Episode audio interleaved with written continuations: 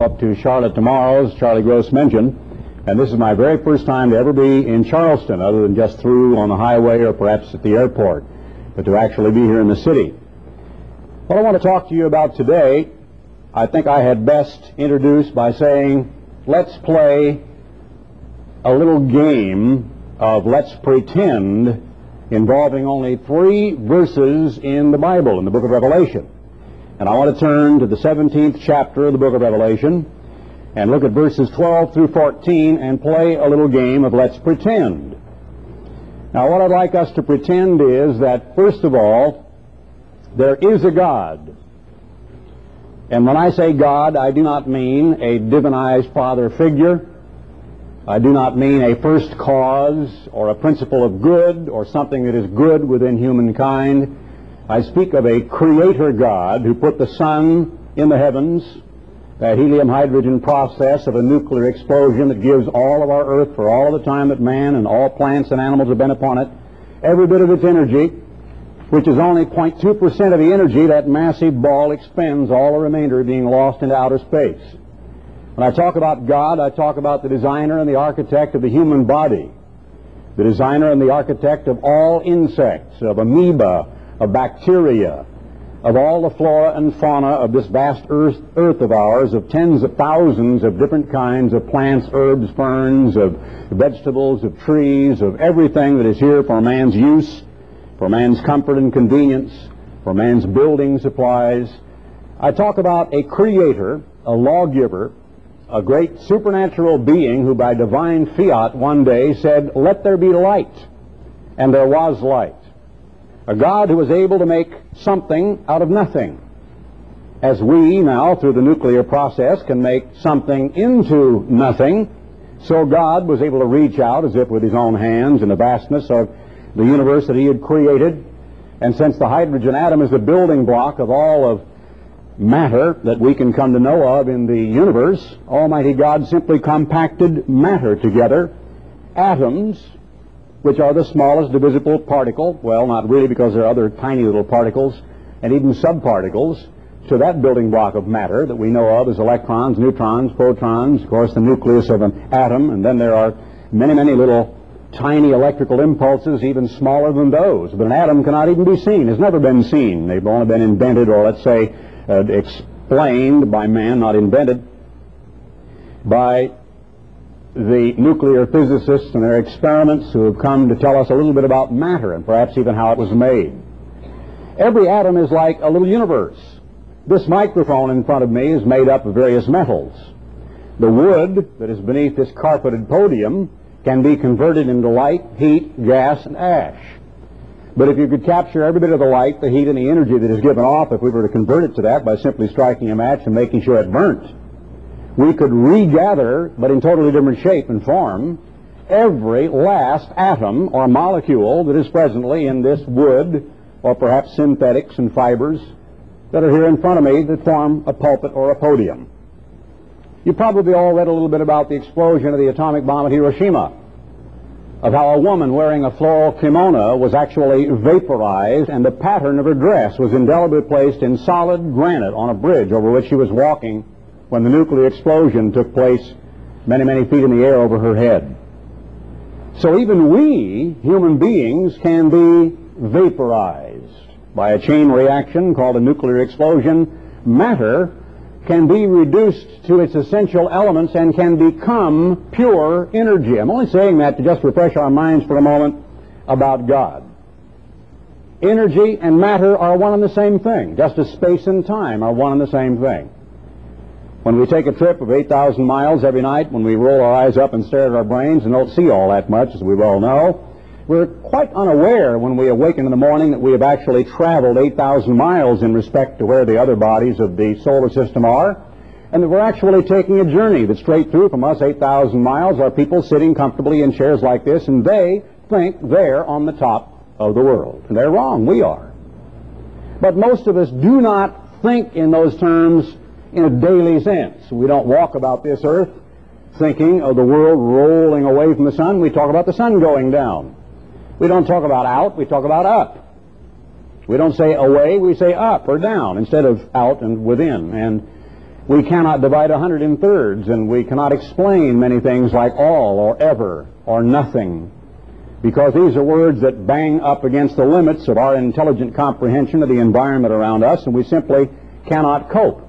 So we're going to pretend, with only three verses in the Bible, A, that the great, divine, all-wise Creator God who put the entirety of the universe in place really does exist. He's really out there, up there. Number two, we're going to pretend that this book in front of us is like a code book, like a secret code that was delivered to humankind many, many centuries ago with certain limitations placed upon its understanding. But there are many cautions in this book, that it says that you must be very, very cautious about intruding into certain parts of it and trying to take your human mind and interpret or to insert your concepts or your thoughts into what God calls holy, because that would be like treading in very dangerous territory and might even cost you your eternal life. To this man will I look, he says in Isaiah sixty-six, to him that is poor and of a contrite spirit and that trembles at my word. Other cautions are to the law and the testimony. If they speak not according to this word, it is because there is no light in them. Or another translation says, it is because nothing shall come to pass of what they say, or the light will not dawn on what they say. Every scripture, said Paul, is given by inspiration of God and is profitable for doctrine, for correction, for reproof, and for instruction in righteousness. And there are other cautions about the Bible. For example, in the twelfth chapter of Daniel, where after the lengthiest prophecy in all of the Bible, the eleventh chapter, the great archangel tells Daniel, who was wanting to know so badly, and he asks, what will be the end of all of these things? When will all this come to pass?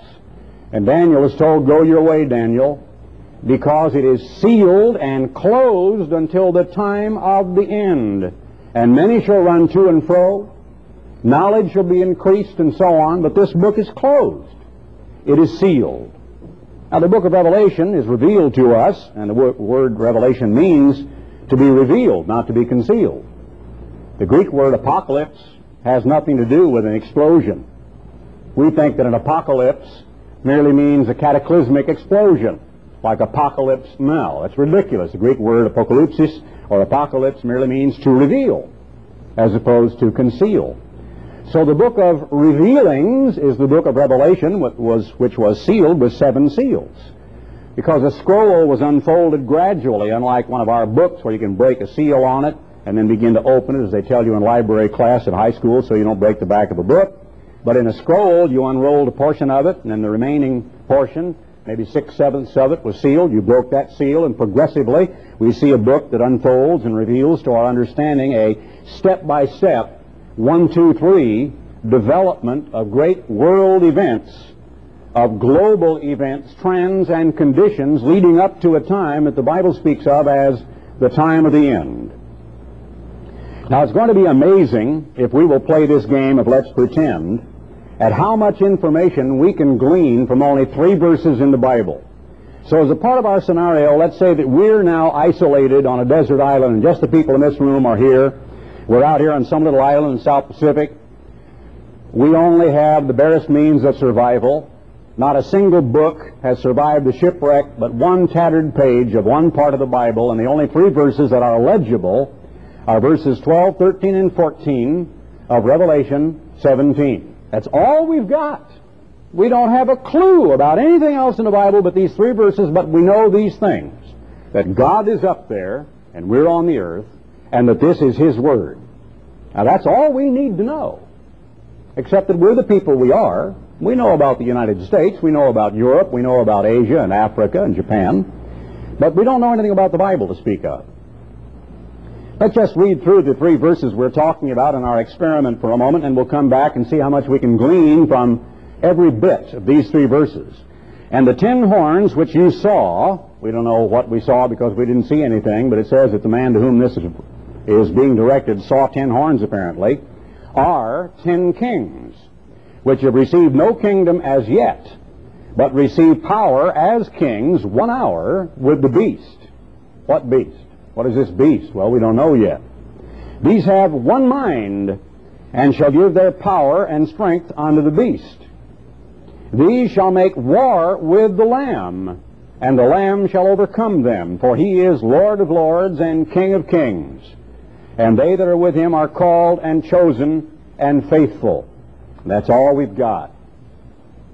Now, there would be those among us who, though we are not perhaps biblical scholars, prior to our shipwreck and our fragment of the Scriptures, the only verses that we have now retained, would remember that the Lamb is Jesus Christ. And I doubt if we could get an argument, even if we represented Catholics, Baptists, Methodists, Episcopalians, Lutherans, and Mormons in our shipwreck group, about whether or not the Lamb who shall overcome them and who is called King of Kings and Lord of Lords is Jesus Christ, of whom we've heard all of our lives and whom we know is a central figure in the Bible and who is a central theme of the Gospels that we recall having been taught in Sunday school as a child.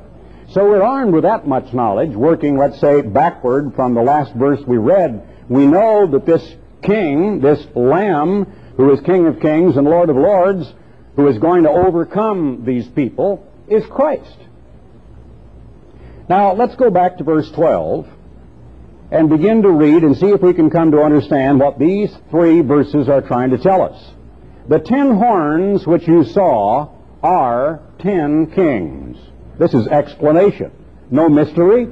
A king is a king is a king. What is a king? Well, a king is an absolute monarch. A king is an absolute ruler. A king is, if you will, a dictator.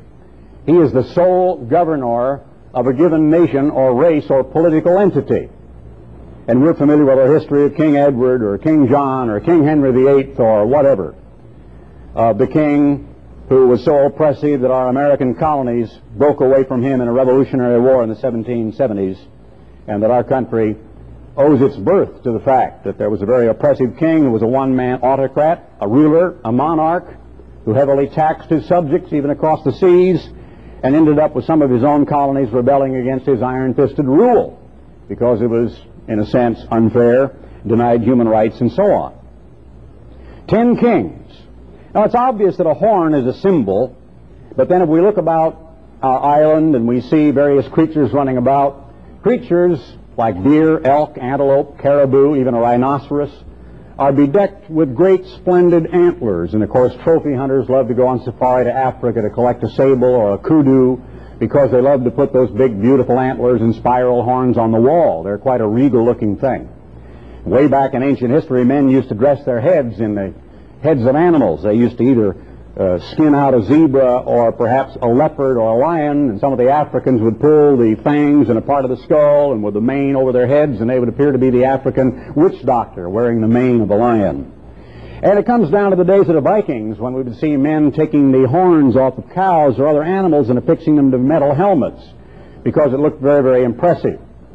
And from those early days of savages dressing themselves in the horns of animals as a headdress to show leadership, rulership, or the symbolism of the prowess, the ability, and the power of the animal, we come down to the military peaked cap. And from the days of the jousting of ancient England and Germany, the Black Knight of Germany, who was six foot eight with an armor that is in the museum over there in the Tower of London that I have seen, from which we derive the military salute. When they were about to joust and lower the lance, they would take their portion of the metal helmet and they would reach up like this and it would clank into place, and from that, as the days of military encounter went along, men began to take their hands and touch them to the bill of the cap. The Germans kind of perfected the art of making a man's cap appear to be very intimidating, adding about seven or eight inches to his height, putting a lot of gold or silver or double eagles or death's heads or, as we say, scrambled eggs or whatever on the cap. Little acorns and gold oak leaves and all of that. Looking very, very impressive. Well, ancient men wore horns on their heads. It's merely a symbol for a military dictator or a ruler or a king. Now, these are a different kind of kings.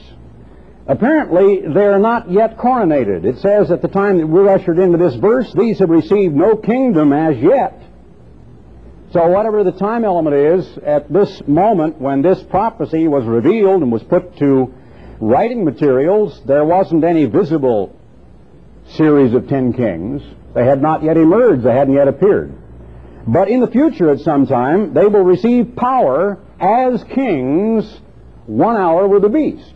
Now, what is the power of a king? Well, we've talked about that. It's absolute economic power.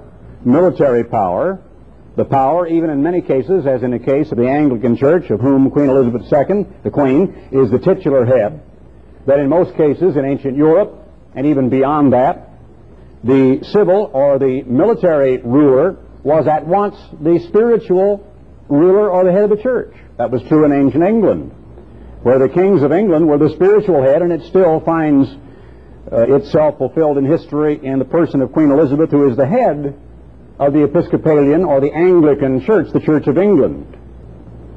They receive power as kings. A king has the power to conscript, to tax, to expropriate property, to demand that the young men of the kingdom come into his army, to command that army to march to make war against an enemy. The power of a king is an absolute, unbridled, limitless power. These receive power as kings one hour with the beast. Now, the beast, well, again, we're dealing with a symbol, and we don't know, but since we know this is God's Word, obviously, whatever this beast is, it is the symbol of some supranational government, isn't it? Because it is something that benefits in some way from ten autocratic, absolute rulers giving their total industrial, economic, socio-economic, spiritual, moral, religious, all the rest of their power of the economy and the industry and the military strength of a nation into this beast, whatever that is.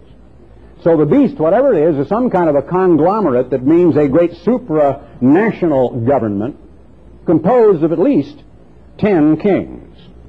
These have one mind. Now that means one goal, one purpose, one point of view, one approach. It means basically one policy. They're all marching to the same tune.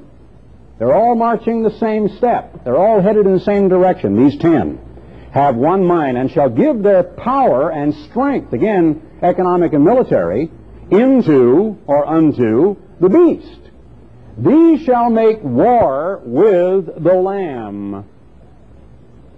Now, the time element is very clear then, because the Lamb, who is Jesus Christ, is to overcome them and to become King of Kings, deposing all of them, perhaps killing them, annihilating them, and supplanting them, and Lord of Lords. But it tells us something else. They that are with him, Christ has something, someone with him, are called and chosen and faithful. You're dealing with a divine person, and you're dealing with perhaps countless millions of human persons, as well as another select group of individuals who are with Christ, who is going to be combated, fought directly, resisted by ten nations when? Well, at the time, obviously, of his intervention in human affairs here below. Now, the reason I'm saying let's pretend is just to show you how completely uncluttered, how simple, how straightforward is the Bible if you will just say, God is in heaven, and I'm on the earth, and the Bible is his Word.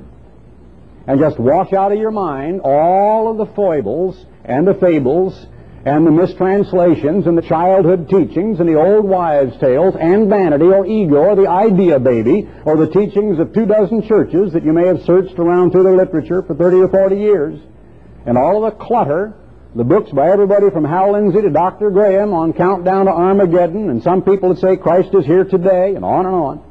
All of this religiosity, religious hobbyist, religious background that people have, who will tell you all kinds of the strangest ideas about who is the beast. There are some people who think the beast is the United States of America. There are some people who think the mark of the beast is some kind of a striation on a plastic wrapper around the loaf of bread you get in the supermarket for the checkout clerk to merely keep track of inventory and how much the bread costs when the scanner keeps track of, of how much the bread is when you go to pay the check. They think that's the mark of the beast. There must be somebody watching me. And they're suspicious of two-way mirrors and T V cameras up there near the cash register. We've all heard a lot of theory about the past. But now I want to come down to reality and talk to you about what this scripture and others really mean. I want to go to the second chapter of the book of Daniel as I'm doing that. For thirty-three and one half years now, I have been talking about the eventual creation of a United States of Europe. A United States of Europe. That is not a term that I invented. My father talked about it before me.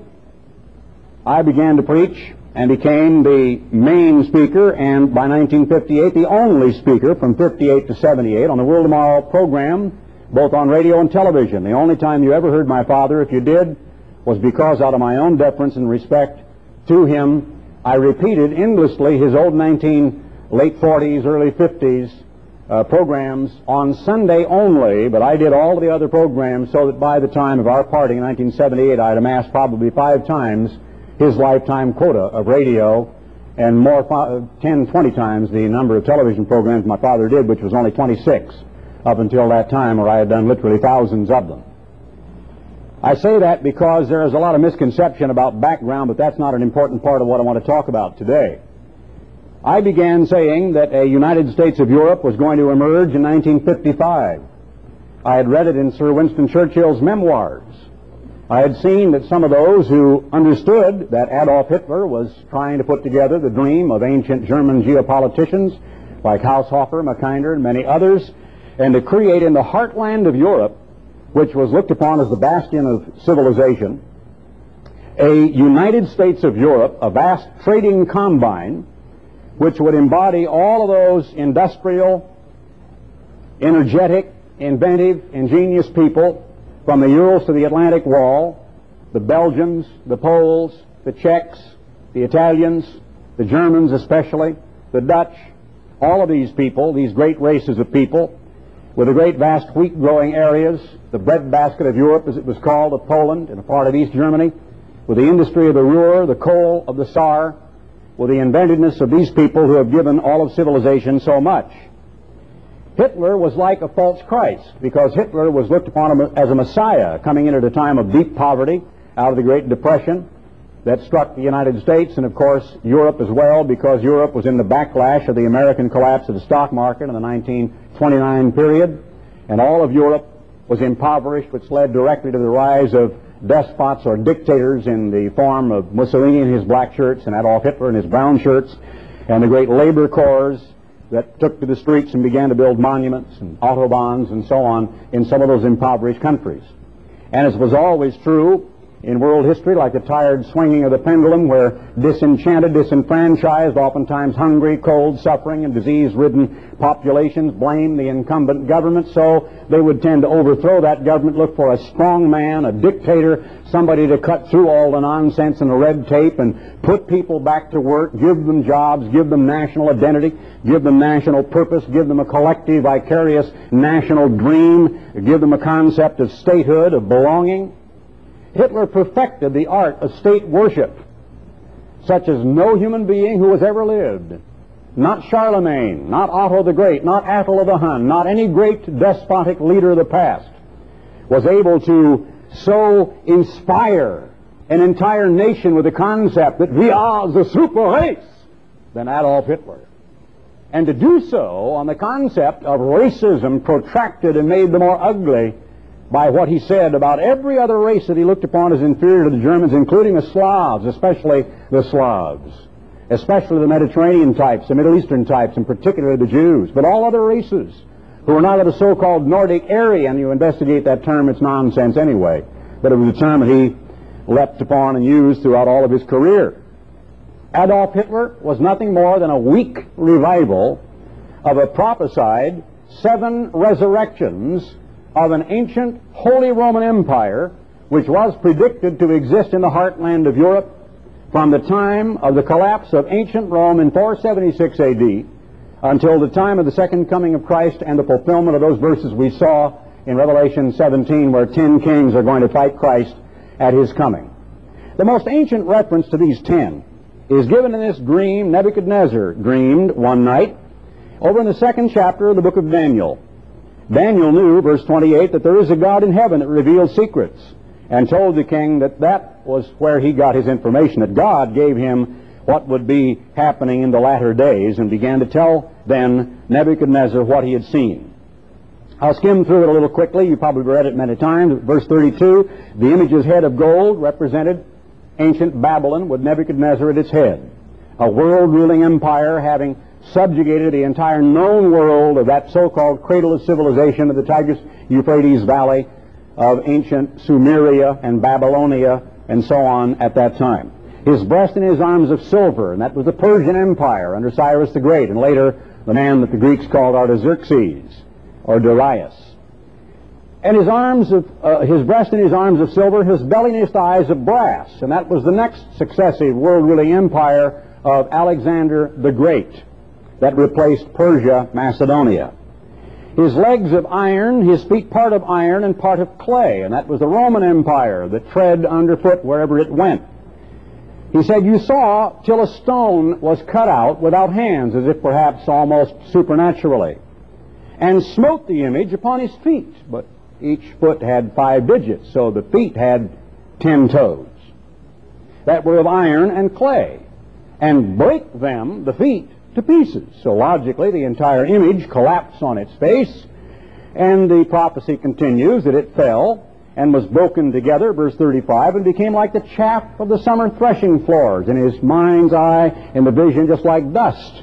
A wind came along and just swept it away, and place was not found for them, and the stone that smote the image became a great mountain, just seemed to grow in front of his eyes like a Paracutin in Mexico, a great mountain that emerged in a cornfield one day and is now one of the large smoking volcanic cones in the nation of Mexico, and filled the whole earth. This is the dream, and now we'll tell the king the interpretation of it. Verse thirty-seven, thou, O king, art a king of kings, for the God of heaven has given you a kingdom, and power, and strength, and glory. It talked about the fact that it was great, and wherever men were, and animals, and birds, and so on, they were under the largesse of Nebuchadnezzar. Verse thirty-eight, the last part of it, thou art this head of gold. So therefore, king and kingdom are synonymous, aren't they? You, Nebuchadnezzar, are the head of gold, but Nebuchadnezzar was synonymous for his kingdom. King and kingdom were the same thing. After thee, here's the proof, shall arise another kingdom, not just another general or dictator or king, but another kingdom, inferior to thee. And actually, though history has told you differently, history tends to rewrite history and tells you that Rome was the superior one to all of them. No, it was the other way around. Actually, Babylon was the most superior, and then Persia, a little less, and so on and so on to the time of Rome. Another kingdom inferior to thee, and another third kingdom of brass shall bear rule over all the earth, and the fourth kingdom shall be as strong as iron, forasmuch as iron breaks in pieces and subdues all things, was harder, stronger than silver or gold, and so on. As iron breaks all these, shall it break in pieces and bruise, which is exactly what Rome did. Wherever Rome went, she destroyed. She burnt the library in Alexandria with over two hundred thousand clay volumes of cuneiform. She destroyed. We hear about the aqueducts that she built, but largely she destroyed other cultures and supplanted them with her own. And whereas you saw the feet and the toes, part of potter's clay and part of iron, and no one in his right mind in a foundry or a machine shop would pour into a sand mold or a clay mold iron and mix it with clay, because it would be popping and blistering and all the moisture cooking out of it, and the iron would have all sorts of pock marks and holes, and it would be very, very weak and inferior, wouldn't it, if you had all of those contaminants mixed into a mold you poured out of iron. And whereas, as you saw, the feet and the toes, part of potter's clay and part of iron, the kingdom shall be divided. A divided kingdom. Interesting language. But there shall be in it of the strength of the iron. There's only one country in the history of the world that has been known as the Iron Country. Only one country who ever had a chancellor who was called the Iron Chancellor, Bismarck. Only one country who has ever decorated its heroes, from its World War One aces to its World War Two tank commanders under Guderian, with the Iron Cross, won by Adolf Hitler as a corporal when he was thrice wounded in the trenches in World War One.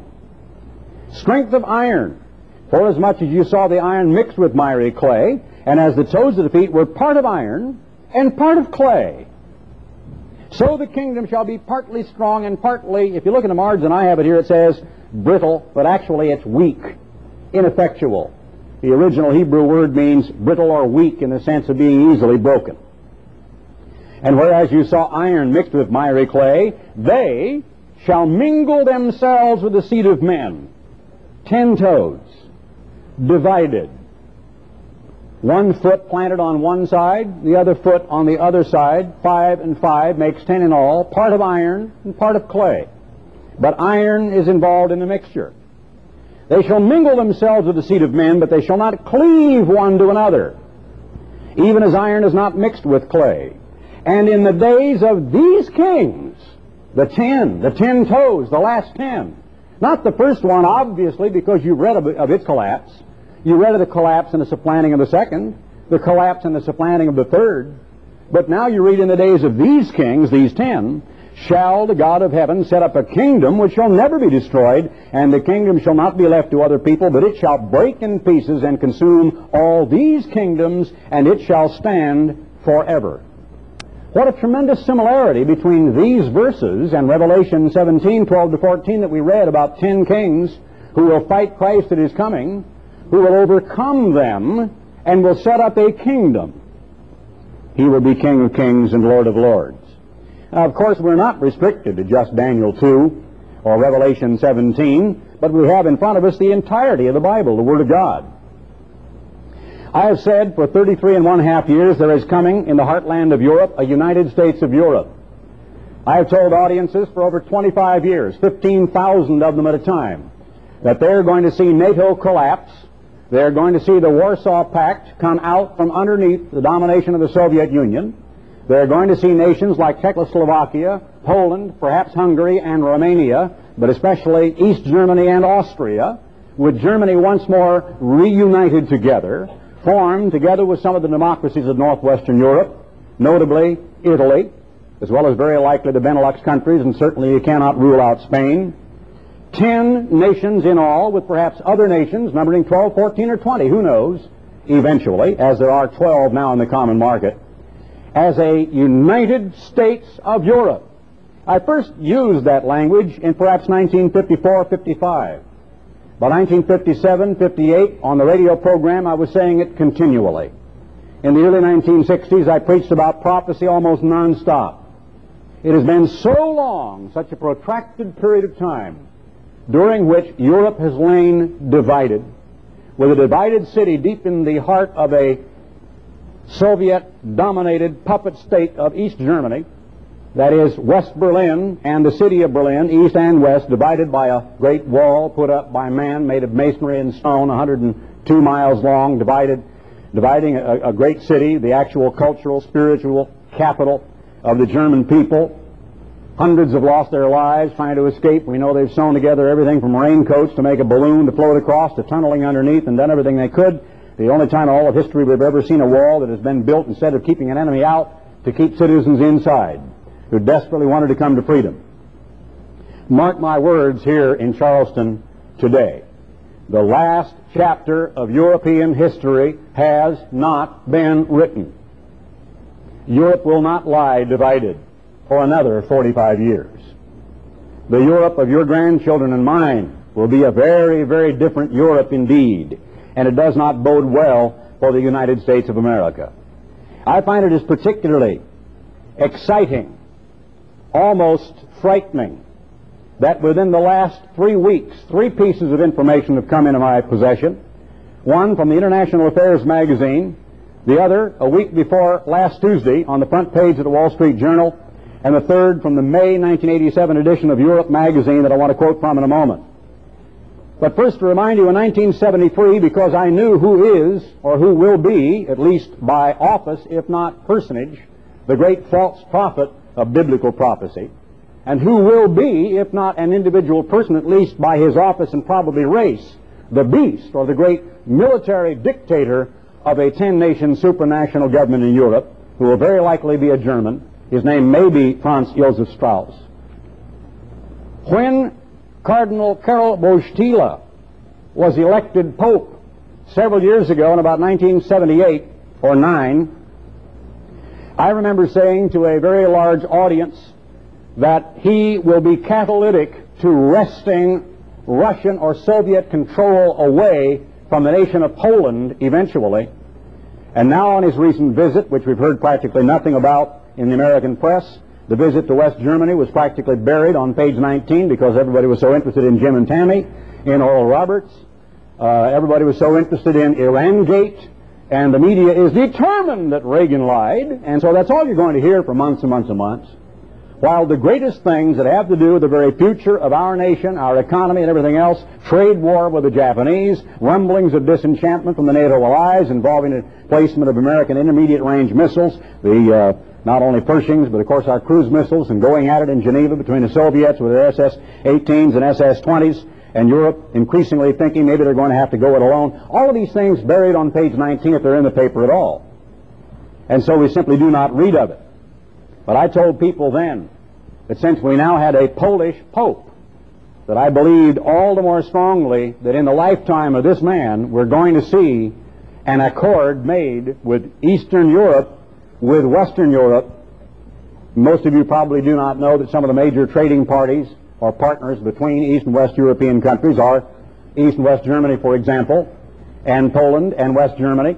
There are tremendous multiple hundreds of millions of dollars of supplies, commodities, materials, and so on, and goods that flow back and forth in truck convoys continually between these peoples. And, of course, East German citizens sit and watch West German television every night, and it's only a direct dial telephone across the border. So even though the border physically is denied them so far as, as except with a visitor's permit now and then for certain select people, there is a great deal of exchange back and forth. Why have I said there will come a United States of Europe? Several reasons. First of all, because I have known since I began to study history, study the Bible, study the Call of Abraham, study all the other books and materials on it, of which there is a plethora. Not only my father's book entitled The United States and British Commonwealth in Prophecy, but Judah Scepter and Joseph Birthright, and many other books, of which there are dozens involved, in showing you the origin of the Anglo-Saxon people, of where the American people, the original colonists, and those who came flooding over here later as if they were in a holding ground in European nations, but who were part of Manasseh, even as we all know that Eisenhower, though it is a German name, he certainly was not a Germanic individual with Germanic tendencies or Germanic blood in his veins, but was much a Manassite as any of the people who say, well, I'm French, Irish, Scots, Dutch, or whatever they say they are in the United States of America. But once you understand where the lost sheep of the house of Israel went, you are armed with a tremendous key of information. But you don't need to know that to understand what we read in Revelation seventeen, verses twelve through fourteen. So don't let your mind go astray. Don't say to yourself, now, wait a minute, I don't believe that so-called British Israel theory, therefore I'm not going to believe anything that is said here about a United States of Europe. Because, you see, I didn't get my concept about a United States of Europe out of a secret code in a whistle or a badge I found in a post Toasties box. I did not get it out of a very obscure prophecy in Zechariah.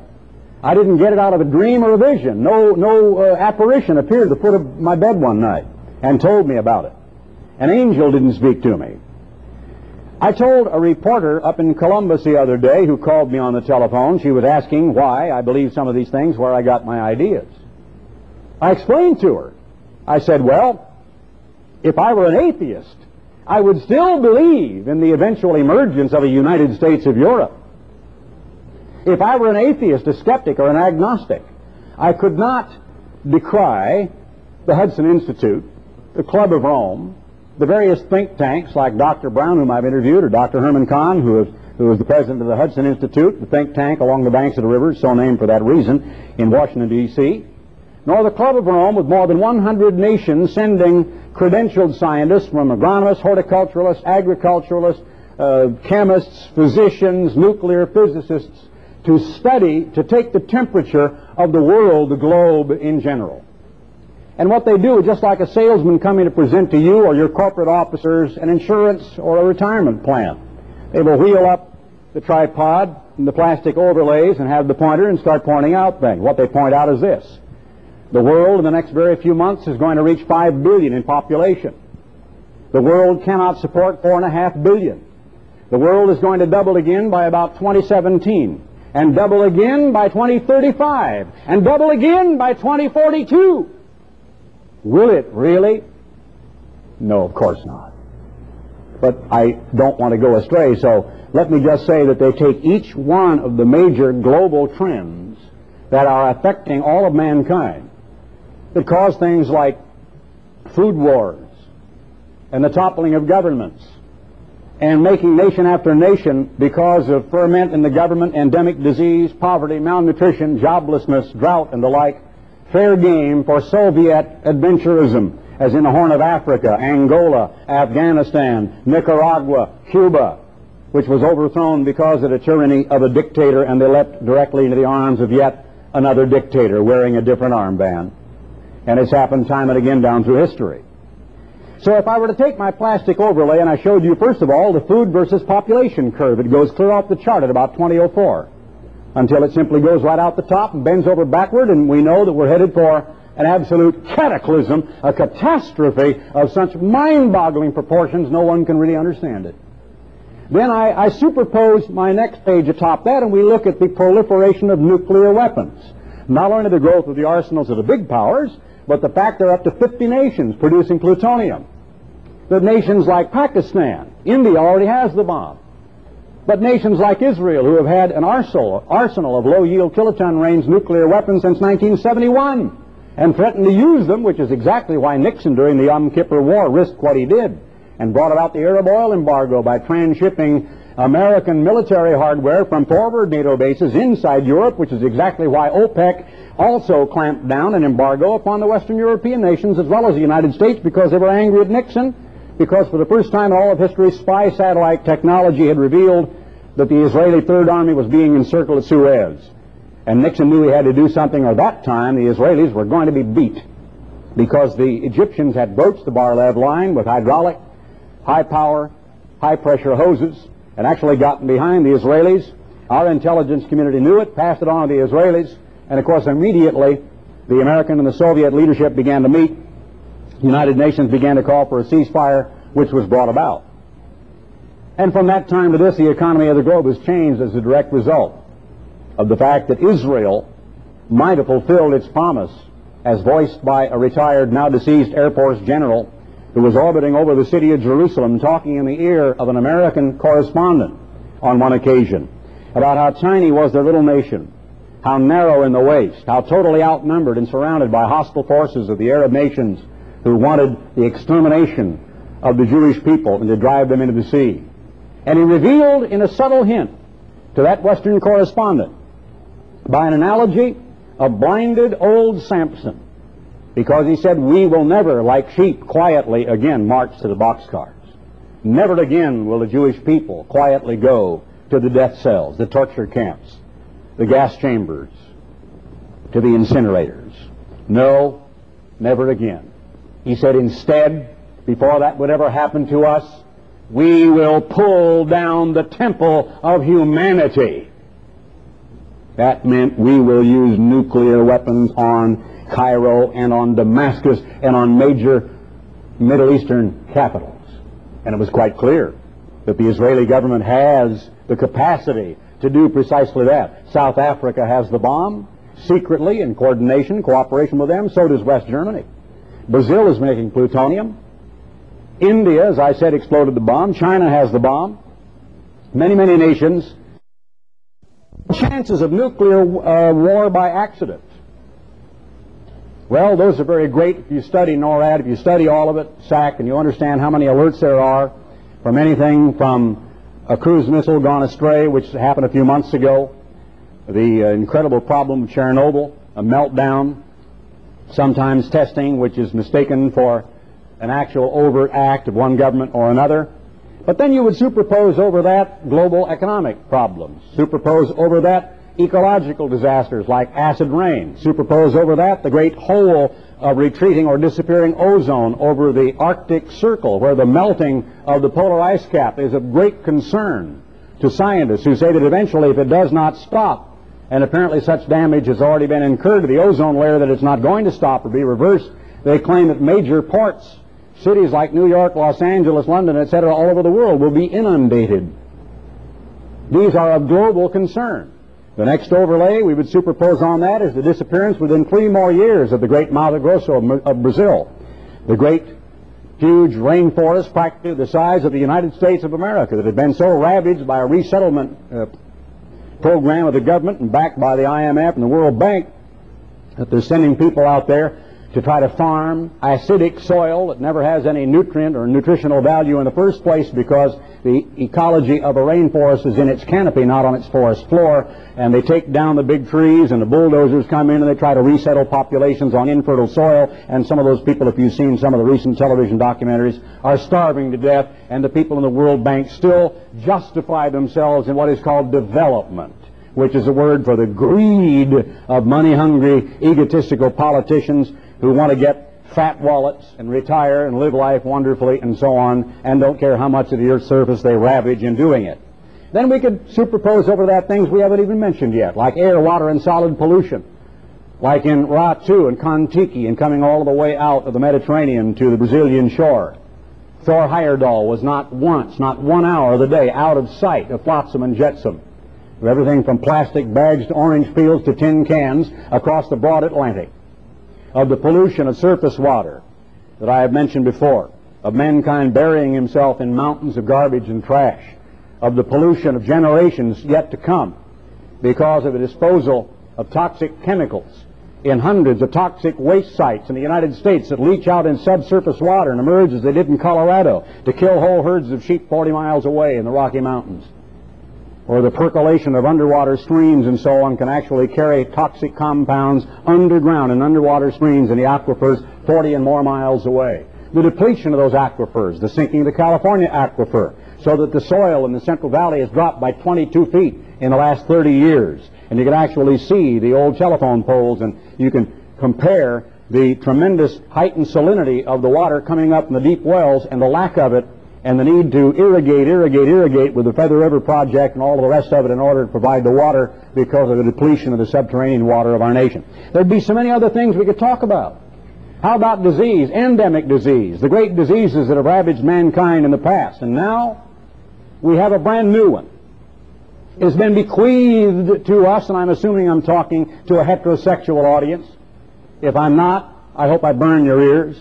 It has been bequeathed to us by the rotten queers who are foisting now AIDS upon the entirety of the heterosexual community, so that if one of these rotten idiots walks through the cafeteria line and sneezes on the lettuce, you can get AIDS. That's right. The virus will live. And they say, believe it or not, that one out of five Americans will have contracted AIDS by two thousand. How many years away is that? That's twenty percent of the population of our great country. We'll have a plague like the bubonic plague or the Black Death of Europe and England in the Middle Ages by rotten, filthy sodomites who are bringing it into our nation and into the heterosexual community. Babies are being born with it, because mom had to have a blood transfusion. It's mind-boggling. I don't think I've seen a single news broadcast in the last six months but what AIDS has been mentioned. I don't think I've picked up a single weekly news magazine without an article on AIDS. It is frightening beyond belief. Now, let's go back and just rehearse quickly what I've said. I told the lady, even if I was an atheist, I would believe what I believe, because I don't get my concepts about humankind coming to the brink of a lemming-like extinction by about twenty oh four. I don't get those concepts out of some obscure passage in Zechariah that I have to understand in strange language, or the lost works of Osprey, or the book of Jude, or somewhere else, or some so-called part of the Bible that isn't in here. I get it from these very plain prophecies. And if you look at Rollinson's Five Great Empires, and the histories and the commentaries, which will explain and expound almost word by word and verse by verse, the fourth, the seventh, and the eleventh chapters of Daniel as they have come down to us through history, the successive world-ruling empires, which I've mentioned in passing in Daniel two, the fact that the ancient Roman Empire was to have several successive revivals, the fact that the Adolf Hitler-Mussolini period was nothing more than a very weak revival of the same system, a holy Roman Empire in the heartland of Europe, and the fact there is to come yet another end-time revival of that ten-nation combine of a supranational collection or co uh, conglomeration of nations in the same general area where that great system always resided, at the very time of the intervention of Almighty God in human affairs, at the time nearing the second coming of Jesus Christ. But there's more, because that great United States of Europe is going to be the death of us all, except perhaps a third and eventually a tenth of our population. That's the bad news. Now, when it first emerges, Americans almost en masse are going to hail the creation of the United States of Europe as a good thing, because they love us, those Germans. They love us Americans, don't they?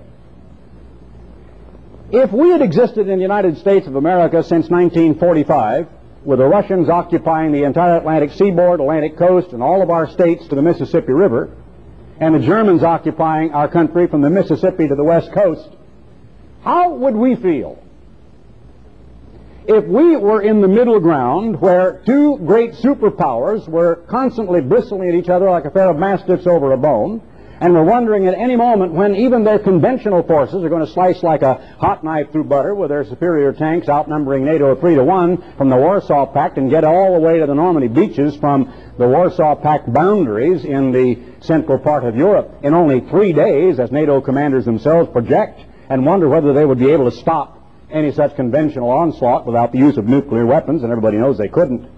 But if this had been the scenario where you were dwelling in the shadow of that potential nightmarish battle that could erupt at practically any time for your entire lifetime, if you'd grown up with it, your young men are supposed to be cannon fodder for the Yankees.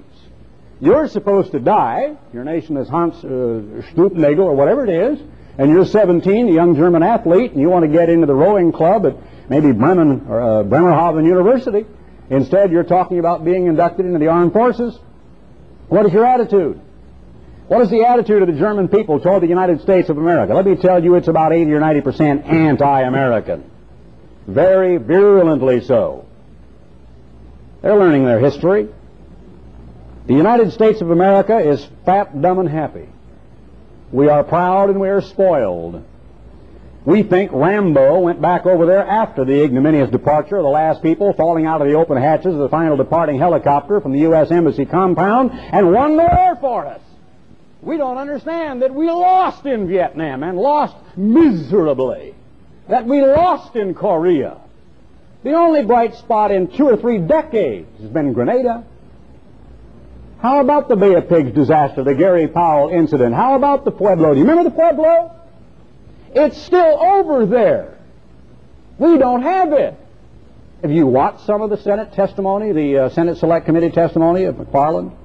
Do you hear Congress trying to lash him and whip him, saying, we know better, and we set the law, and we're constant, you people were trying to get around our congressional law? Do you hear him lashing Congress, trying to teach them, educate them, spank them a little bit with his mouth, to tell them what a pack of idiots they are? What is there about the American Congress that makes them so determined they are going to have a communist government in Nicaragua, or know the reason why? What is there about our American Congress that is determined to prevent any overthrow of the Sandinista government? I don't quite understand why that is so, but it is. Now, if you take a look at this world the way it truly is today, at the way the German people have been taught history, at the fact that there is a whole new generation of young German people over there who are not really convicted or convinced that Hitler ever burned a single Jew, and for all the fact that there is a very great anti-Nazi hysteria incensed in, inside of Western Europe, and to a larger extent, the Germans of today are being taught a little more about that era, the Hitlerian era, than they were in the sixties, and certainly than they were in the fifties, when the Germans themselves took over the denazification program in nineteen forty-seven. nineteen forty-seven. You ought to read the book by Hans, uh, not Morgenthau, forgotten his name. But anyway, the title of the book is Fragebogen. Yeah, Hans von Salomon. Uh, Fragebogen, which is merely questionnaire. And the questionnaire is the paternal grandmother and all of that stuff. The denazification questionnaire they handed out, the Allied forces, and every German had to fill it out. And it's a satire on how ludicrous was that attempt to so-called denazify the Germans after World War Two. No, I believe that if there were not a God, mankind itself would not survive much beyond the turn of the century. And I believe so.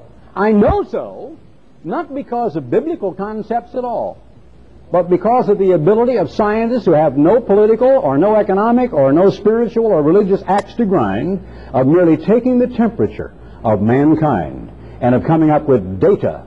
We know computer profiles. We know that you can make projections. We know that if trends and curves can be accurately measured in the past along a certain line that actually trace a certain uh, definite series of, uh, of, of per percentages, perhaps, or projections, I'm trying to say, for the future, that we can go right on out on our chart and tell you pretty much what's going to happen five or ten years from now. Many people know what the nearness of the depletion of strategic materials in terms of plutonium, or I shouldn't say plutonium, but germanium, titanium, and some of the more rare materials. Much of the world's reserves of high-grade chromium come from Rhodesia, now called Zimbabwe, and neighboring South Africa. And, of course, the United States is, because of various political overtones and people who are running for president and so on, probably going to join with Europe and all the other countries, especially the mother country, England, and one day completely lock out South Africa, which will then go the way of Zimbabwe and other nations and will become a single-party black majority, where black will then do exactly what they have done in Kenya, in Tanzania, in Zimbabwe, and many other nations, where there is racism of a kind that we have never seen in the United States of America, where whole tribes have been subjected to absolute genocide. There are practically no Watusis left. The Igbos and the Hausas, who wage war against each other, black against black, and you could no more tell them apart than I can. But they can. They know who they are. And that is another subject for another sermon, but nevertheless it is important, because that is a part of Israel, and the way they are going to suffer and the way they are going to enter the Great Tribulation will be somewhat different than the way we will do so in the United States. The Australians, for different purposes, will have to deal with the Japanese and with the Asians. The South Africans with the indigenous black populations, and the United States with Europe and Japan. You watch. I could haul out, if I had them with me, articles, including front-page articles on the Plain Truth magazine in the early nineteen sixties and the late nineteen fifties, when I had an article called "Japan, Future Supergiant." No one seemed to believe it or understand it. Do you understand who are the two most powerful economies in the world today? West Germany and Japan. Far more powerful than the United States. Who is the world's worst debtor that owes more to everybody than any other country, including Brazil? We are. The United States. How long will the nations of West Germany and Europe together with West Germany and the common market and Japan remain economic giants and political dwarfs? How long will the one who is their debtor tell the creditor what to do, when to do it, and how to do it, and where to get off? How long will the United States pretend it has the status of empire and crack the whip on the little yellow people of Japan before they react, even in a conventional sense? In the nineteen sixties, the early sixties, I predicted the Japanese would eventually have a world-class navy that would surpass anything the United States of America can put to sea. That, I believe, will happen in less than ten years. The rumblings are already there. The Tanaka government is virtually out. It's going to be overthrown as a result of the trade wars and rumblings between tariffs and surcharges and probably eventually outright embargoes. And so the Japanese are going to put in a little more of a militaristic government, and more money is going to be diverted to defense. The Japanese are the world's leading shipbuilder. We're behind Finland. At last time I looked, we were fifteenth in the world, and we're a great maritime nation with two huge oceans on our borders, and yet we are lagging behind tiny Finland in putting ships to sea. But we're a service-oriented economy now. We've gone for blue jeans and hot dogs and rock records and drive-in everything and a mobile America, seeing it all and having fun and living our life in the sun. We don't know how to work. We don't know how to produce. Our twenty-five to forty-four age workforce in the United States cannot compete with the Germans or the Japanese. You do not see in a Ford plant in Ypsilanti eighteen thousand workmen gathering beneath a raised platform where a man stands up there and shouts American slogans. You don't see them for a half hour doing everything from running in place to deep, deep knee bends and twenty push-ups. You don't see them screaming out America first or God bless America or singing the national anthem and with tears streaming down their cheeks rushing into the factory to put the nation back on its feet and actually wage war, as it were, to give them the good life and to give their millions of citizens all of the various goods, the food, clothing, and shelter, the luxuries and the things they've always wanted to enjoy. But you see that in Japan. where thousands of workers outside of the factories that are labeled Nissan or Datsun or whatever, Kawasaki or uh, Toyota, are screaming three great huge bonsais following about a half hour of calisthenics. Did you see the documentary a couple of months ago? Did anybody see it at a school for young Japanese executives who were going back to be C E Os of the various corporations, or the kind of training they went through? That was absolutely frightening. That was the kind of training you would never have found anywhere in the United States, with one exception, and that is in the Marine Corps training camps at Quantico and in San Diego in the worst part of the first part of World War Two, nineteen forty-two and three. Where a D I could get away with the kind of brutalization of a young man that those teachers got away with on those young Japanese executives. I've never seen the like in my life. Where a grown man with a career behind him is trying to be completely remade in the mold of a kind of an effective manager or executive, got down to his knees when he had been told he failed his course and was weeping with his arms around the ankles of his instructor and beating himself on the chest. The guy was a candidate for harakiri. He was going to go out and slice it. He wasn't going to stay alive much longer, I should imagine. I never saw such passion, such emotion in the way those people were training. Corporate executives looked like an officer's training corps for the Marines or the Navy in the old Imperial Japanese military establishment. It was unbelievable. But it's the way those people think. When they go in there to build those semiconductors, they go in there to fight. They go, they go in there to exceed, to excel, to compete. And we might call it dumping. But when you make superior equipment and you undercut the competition by selling it to them more cheaply, when you can take iron from the United States and ship it on Volkswagen ships all the way to the Kiel Canal and put it on Volkswagen barges and turn it into Volkswagens and bring it back and sell it, or if you can take that same metal and take it all the way to West Germany in the canal system, make it into barbed wire, bring it back aboard a ship and sell it in Houston for less money than American barbed wire, there's something wrong somewhere. But they've been able to do it. And we were just commenting today, because we rented one of these minivans, that it took all these years for Detroit to catch on to what Volkswagen was doing. They had the little bugs running up and down our streets in the nineteen fifties. And you know how cheap they were in those days. Now, because of the falling dollar, people are hating that as a good thing. Maybe it is temporarily, but you watch in the years to come. Well, back to my subject. I don't want to go on and on and on here.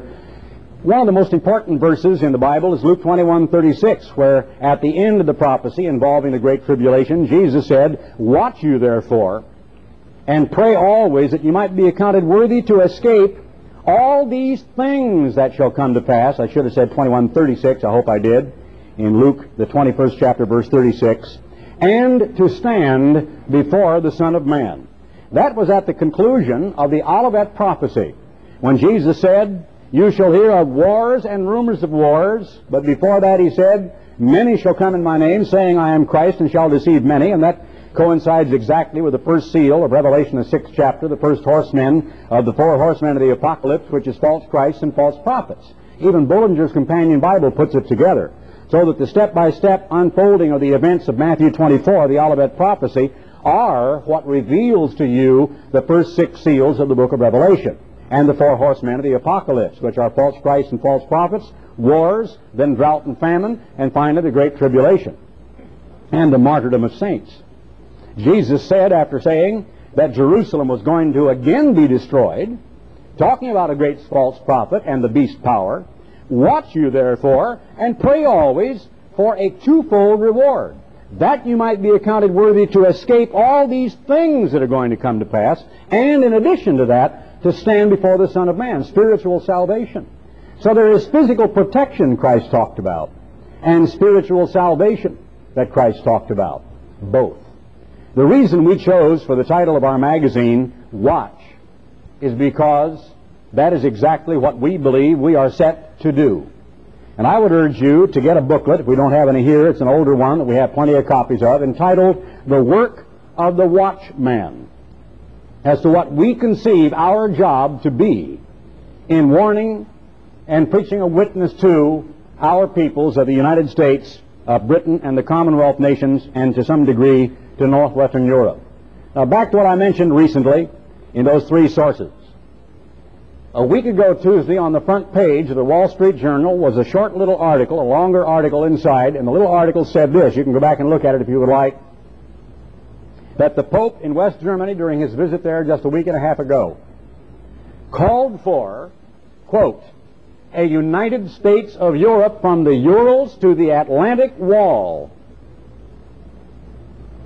Do you know where the Urals are?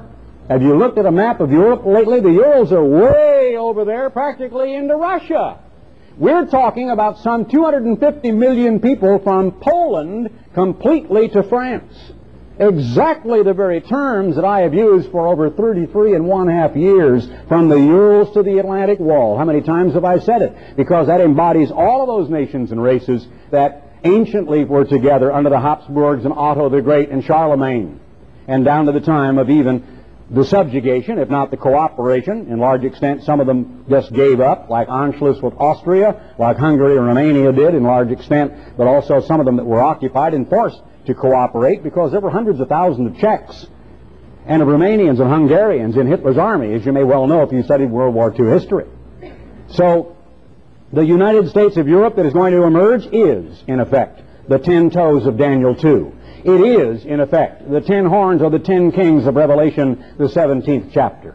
The beast is the great supranational military dictator, who I believe will be a German. The false prophet, I believe, is the Pope at Rome.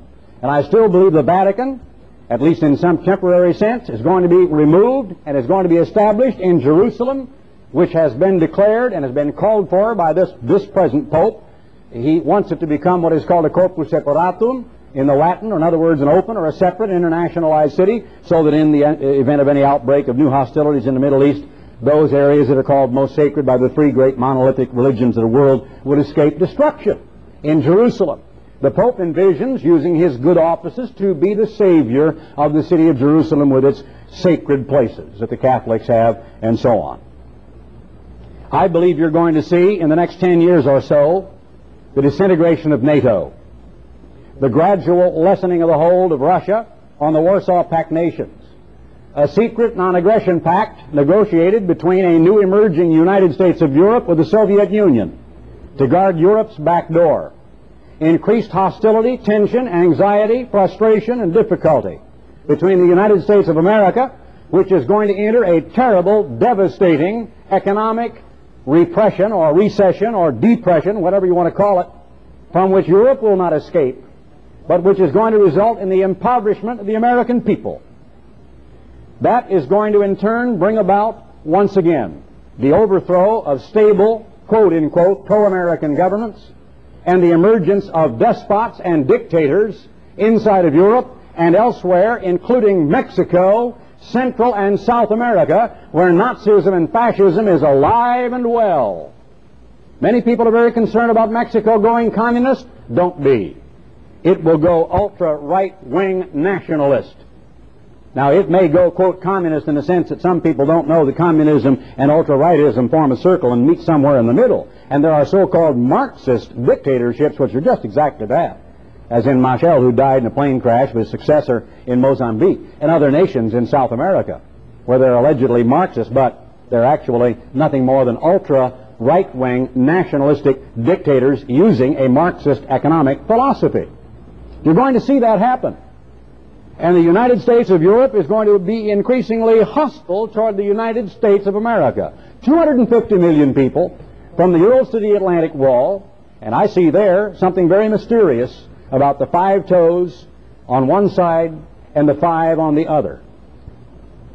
And so I see that very likely you're going to have the two Germanys reunited, and then some of the other countries of Europe, like Italy and France, and perhaps Spain, perhaps Belgium, I'm not sure how many of them, and some of the countries of the other side of Europe, such as Czechoslovakia and Hungary and Poland and Romania, and who knows how many of them, I mean how, how all of them will, will come into uh, this association together, but there are going to be ten primary ones in nature or together that are going to have an autocratic or a military dictator or an absolute monarch, a ruler of some kind over them.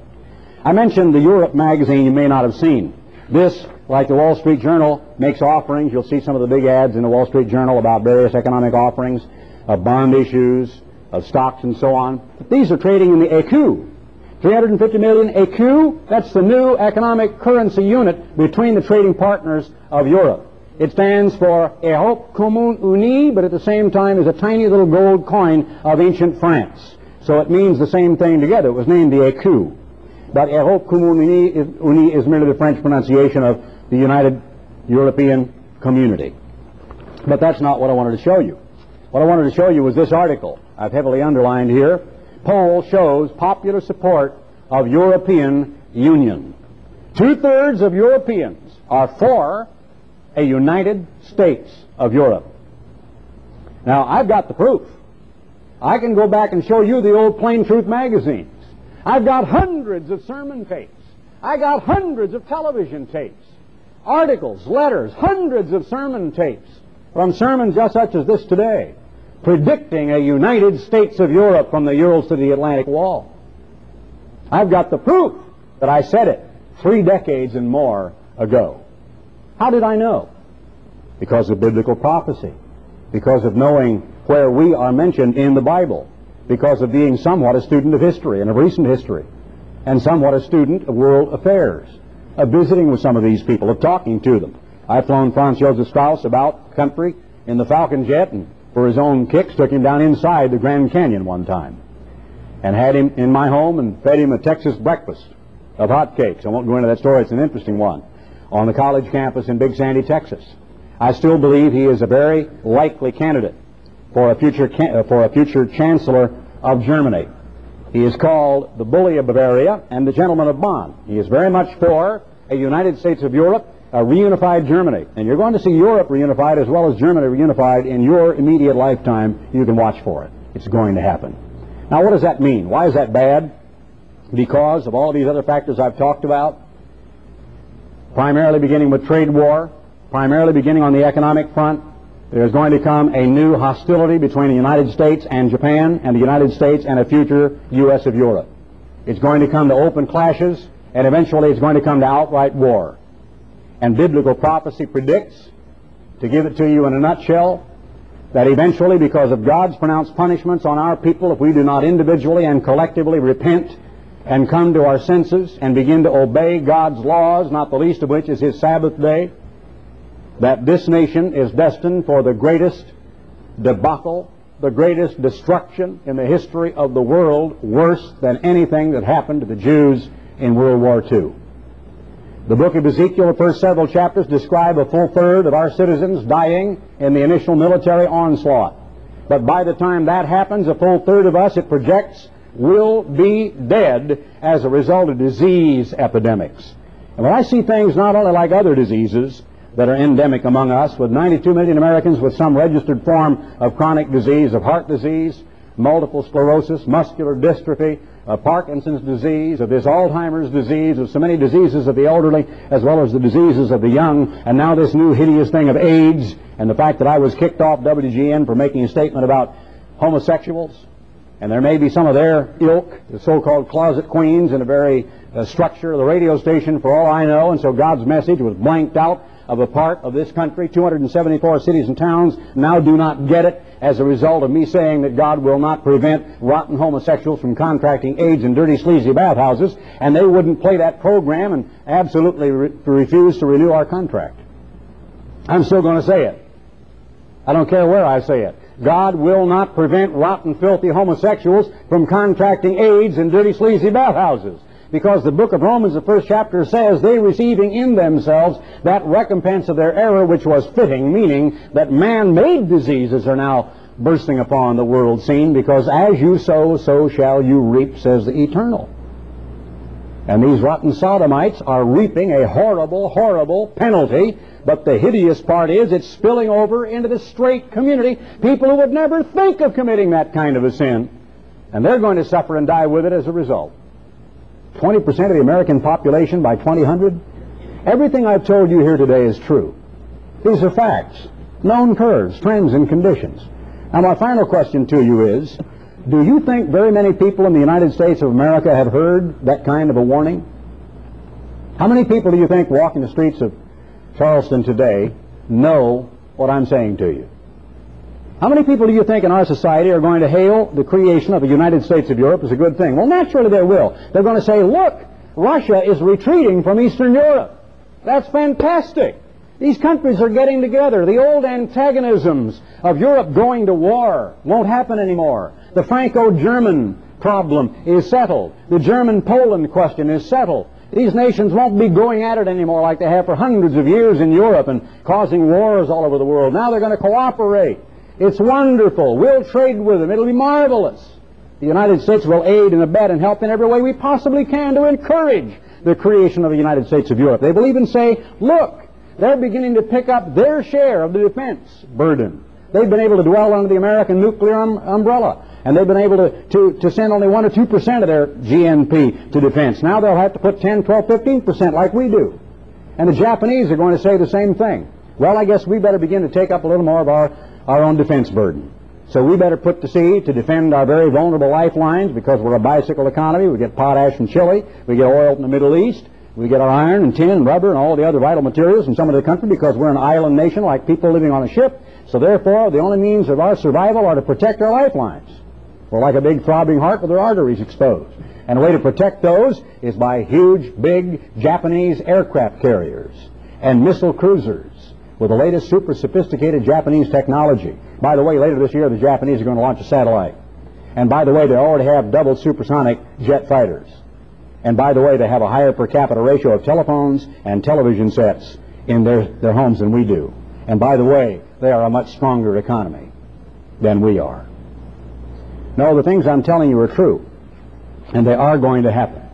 Now, I didn't ask you to come here today to ask you to join something, but I do want to tell you before I quit that there is something in which you can become involved. We do have a local church that meets. You will hear an announcement about that.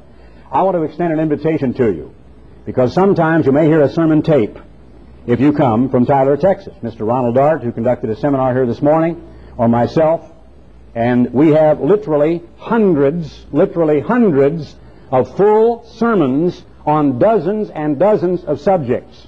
The soul, heaven, hell, the judgment, the rapture, the resurrection, some of the, the holidays of the world, history in the Bible, biblical prophecy, uh, family living, health, matters that are of concern to people, and you can have them absolutely free. You write for a list, if you would like, of the tape-recorded sermons that we have. And if there's any particular subject in which you're interested, a question you've got that is of theological importance to you, maybe something in which you can't understand, you don't agree, you can't see why we believe this or that the way we do, ask for a sermon on it as well as literature on it. It's absolutely free of charge. You can have it by special subject. Now, we do have a meeting, and I would like to invite you to attend one week from today or the next week, whenever you can. And if you do, here's what I want to stress. You do not check your brains at the door. You do not place in jeopardy your personal integrity, your sovereignty, or what you believe. The people who are going to meet there are probably sitting around here among you today, and they're not going to own you or possess you or take anything from you. There's going to be no collection here today, and there will not be, and there never has been in the history of our private church services. We take up an offering seven times a year on the annual festivals, because we read that we should in Deuteronomy sixteen sixteen, and that's the only time we ever do, and then only those who voluntarily want to give are asked to do so. Otherwise, never in thirty-three and a half years have I ever requested money on the radio or television, never in these personal appearance campaigns, and not even in our own local church services. So if you come, what I'm saying is you don't place yourself in jeopardy. You're not compromised. You can walk out of there with your personal integrity intact, with everything you believe still whole and intact, and you're not in any way jeopardized. So just come as a visitor and see what they do. And all they do is some announcements, probably, and hopefully some music, just like you're used to in some other church you might have attended, and probably some of the same old familiar songs, and then a brief introductory prayer and a sermon, maybe a tape from Tyler, and maybe one of the gentlemen who might be there from time to time, and it'll be on subjects in which you will be very, very interested, and you'll meet some very fine people. I would like to invite you to do so. I don't want to come all the way to Charleston and then go away and say, well, it was nice having those folks there, but we never saw them again, or they all go. So I'm going to invite you to take part in that at least. There are two corporate structures. There is the Church of God International, and then there is the Evangelistic Association that bears my name, which is the founder and the promoter, the supporter of the television programs and the literature programs, so that people who feel that they are members of another church of all of their lives and so on may feel free to help support the Evangelistic Association without compromising their church affiliation. And that's why we set that up the way we did. And I'll make that very, very clear right up front with you. So thank you for, for coming here today. I hope it hasn't been boring. I hope that I've given you something of value you can take home with you and remember in the months and the years to come when your newspapers are going to tell you that some of the things I've said here today are actually happening. Please remain seated for just a moment, and uh, Mister Charlie Gross has a couple of parting comments.